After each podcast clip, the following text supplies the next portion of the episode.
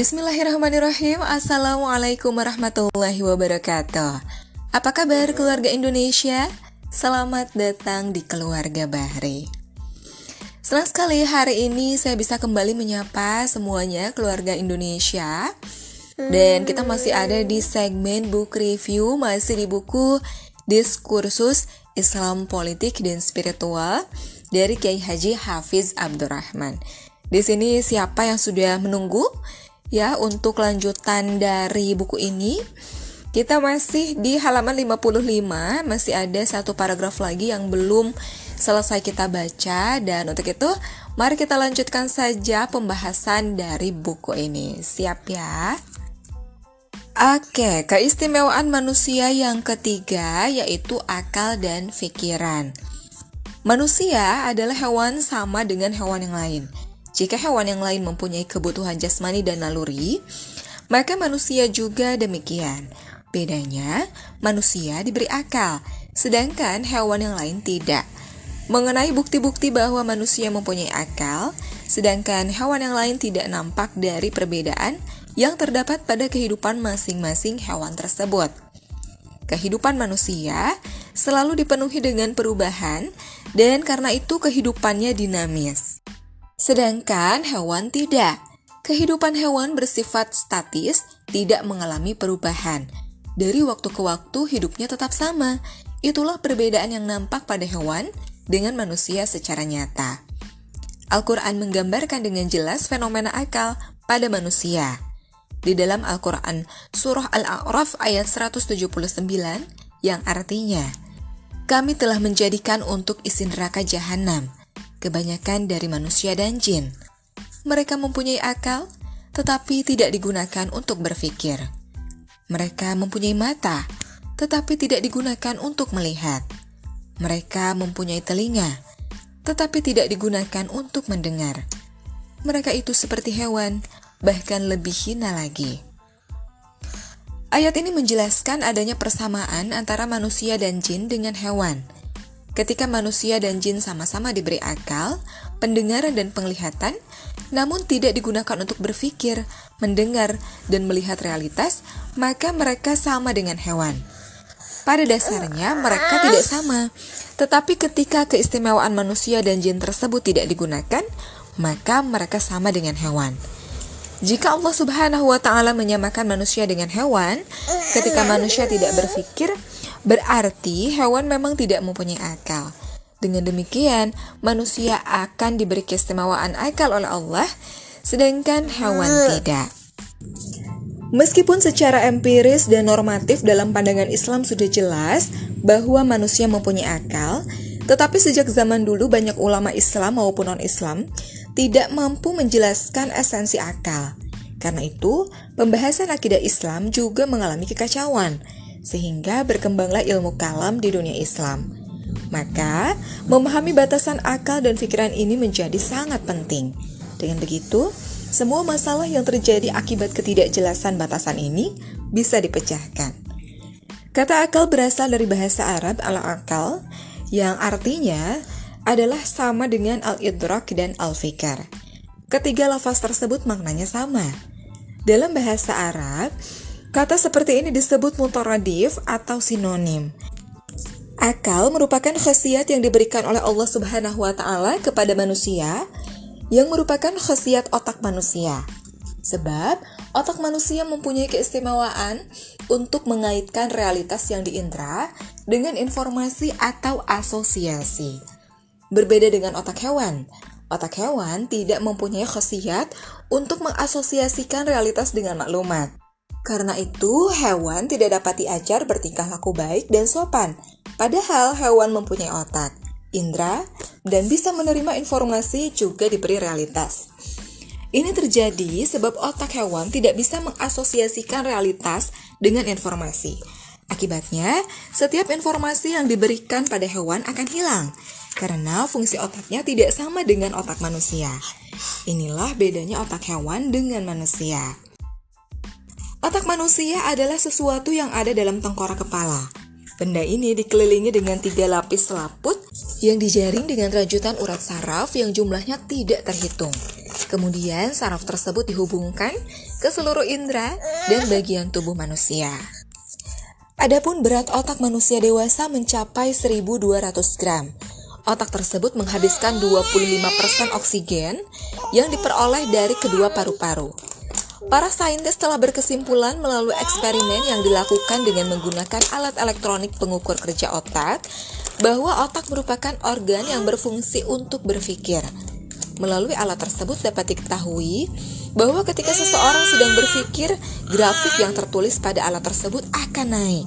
Sebagian saintis bahkan telah sampai pada kesimpulan bahwa informasi yang dapat disimpan oleh otak manusia mencapai tidak kurang dari 90 juta informasi. Inilah keunikan otak manusia yang tidak dimiliki oleh otak hewan. Dengan demikian, adalah kesalahan besar ketika membahas akal. Akal disimpulkan sebagai organ fisik yang berada di dalam otak, kepala, ataupun dada dengan argumen bahwa hati ada di dada. Karena fakta membuktikan bahwa hewan juga mempunyai hati yang ada di dada. Namun hewan tetap tidak mempunyai akal. Karena itu, akal sesungguhnya merupakan kekuatan untuk menghasilkan keputusan atau kesimpulan tentang sesuatu. Kekuatan ini bukan merupakan kerja satu organ tubuh manusia, seperti otak, sehingga akal dianggap sama dengan otak. Lalu disimpulkan bahwa akal tempatnya ada di kepala. Tentu, kesimpulan ini salah. Jika demikian, apa yang membentuk kekuatan tersebut yang kemudian secara simultan dapat membentuk akal? Setelah melalui penelitian yang mendalam, dapat ditarik kesimpulan bahwa kekuatan tadi terbentuk dari empat komponen. Dari keempat komponen inilah kemudian menghasilkan apa yang disebut akal. Adapun proses kerja komponen tersebut sampai menghasilkan kekuatan yang disebut akal adalah dengan memindahkan realitas yang telah diindra ke dalam otak melalui alat indera yang ada dan dengan maklumat awal yang ada di dalam otak. Realitas tersebut disimpulkan. Pada saat itulah terbentuklah kekuatan untuk menyimpulkan realitas. Inilah esensi akal manusia. Intelektual sosialis juga telah membuat kesimpulan mengenai akal, bahwa akal merupakan kekuatan yang dihasilkan melalui proses merefleksikan realitas ke dalam otak atau otak ke dalam realitas. Mereka sengaja menolak informasi awal ketika memberikan gambaran mengenai akal. Maka, mereka menyusun argumentasi bahwa akal merupakan kekuatan hasil refleksi. Benarkah akal merupakan kekuatan hasil refleksi otak ke dalam realitas atau sebaliknya? Jawabannya tentu tidak benar. Sebab otak maupun realitas tersebut sama-sama tidak dapat melakukan refleksi atau pantulan seperti cermin. Yang membawa pantulan objek ke dalam otak tersebut sebenarnya adalah indera. Ini terbukti ketika indera yang digunakan untuk menangkap objek itu adalah mata, maka memori yang tersimpan dalam otak adalah gambar. Berbeda ketika yang menangkap objek tadi adalah hidung, seperti bau busuk maka memori yang terekam dalam otak berbentuk bau busuk. Juga berbeda ketika objek yang ada ditangkap dengan telinga, seperti bunyi mobil, maka memori yang tersimpan dalam otak pun berbentuk bunyi. Demikian seterusnya. Inilah yang mereka sebut sebagai refleksi. Yang benar, semuanya tadi bukanlah hasil penginderaan manusia. Jadi, refleksi tersebut sebenarnya tidak pernah ada. Yang ada adalah transformasi objek ke dalam otak dalam bentuk memori. Dengan pandangan tersebut, sebenarnya intelektual sosialis mengakui bahwa komponen akal yang dapat digunakan untuk berpikir tersebut adalah pertama otak, kedua realitas yang dapat diindra, dan ketiga penginderaan yang mereka sebut dengan refleksi. Sedangkan alasan mereka menolak adanya informasi awal sebenarnya lebih disebabkan karena akidah mereka yang tidak mau mengakui eksistensi Tuhan. Sebab mengakui adanya informasi awal berarti mengakui bahwa adanya pemikiran lebih dahulu dibanding dengan adanya realitas. Dari sini akan muncul pertanyaan dari mana datangnya pemikiran manusia yang pertama. Sebab kalau hal itu diakui, berarti harus ada zat di luar diri manusia yang memberikan pemikiran tersebut dan zat itu juga merupakan bukan realitas itu sendiri. Tentu saja ini bertentangan dengan akidah mereka yang menyatakan bahwa alam atau realitas yang ada adalah azali, tidak memerlukan zat di luar dirinya. Dengan demikian, mereka membuat andaian bahwa manusia pertama telah melakukan eksperimen untuk mendapatkan informasi. Benarkah manusia dapat berpikir tanpa informasi awal? Anak kecil atau orang dewasa yang gila adalah contoh terbaik untuk membuktikannya. Anak kecil dan orang gila otaknya sama-sama tidak sempurna. Masing-masing otak mereka tidak dapat digunakan untuk mengasosiasikan antara informasi awal dengan memori yang ditransfer oleh alat indera mereka. Akibatnya, baik anak kecil maupun orang gila tersebut sama-sama tidak dapat membedakan realitas yang ada di depannya. Ketika anak kecil memegang batu, batu tersebut akan dimakan, dan orang gila pun akan melakukan hal yang sama.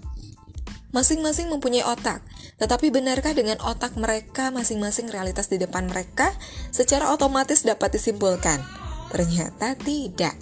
Jika ada orang gila yang dapat melakukannya, Tentu karena sisa memori yang masih terdapat dalam otak mereka. Sementara anak kecil tadi sama sekali tidak dapat melakukan apa-apa. Contoh lain, ketika anak kecil tersebut diberi kosakata yang salah, seperti buang air besar dinyatakan dengan menyanyi, maka sampai besar, anak tersebut akan berkesimpulan bahwa menyanyi adalah buang air besar. Semuanya ini merupakan pengaruh informasi awal pada diri manusia. Gambaran ini terlihat dari penjelasan Allah kepada malaikat ketika mereka memprotes Allah Subhanahu wa taala terhadap penciptaan Adam. Menurut mereka, manusia hanya akan menimbulkan kerusuhan di muka bumi. Allah kemudian membantah seraya menyatakan, "Aku Maha tahu tentang apa yang kamu tidak tahu." Allah pun kemudian membuktikan pernyataannya di dalam Al-Qur'an surah Al-Baqarah ayat 31 sampai 33 dan dia mengajarkan kepada Adam nama-nama semuanya.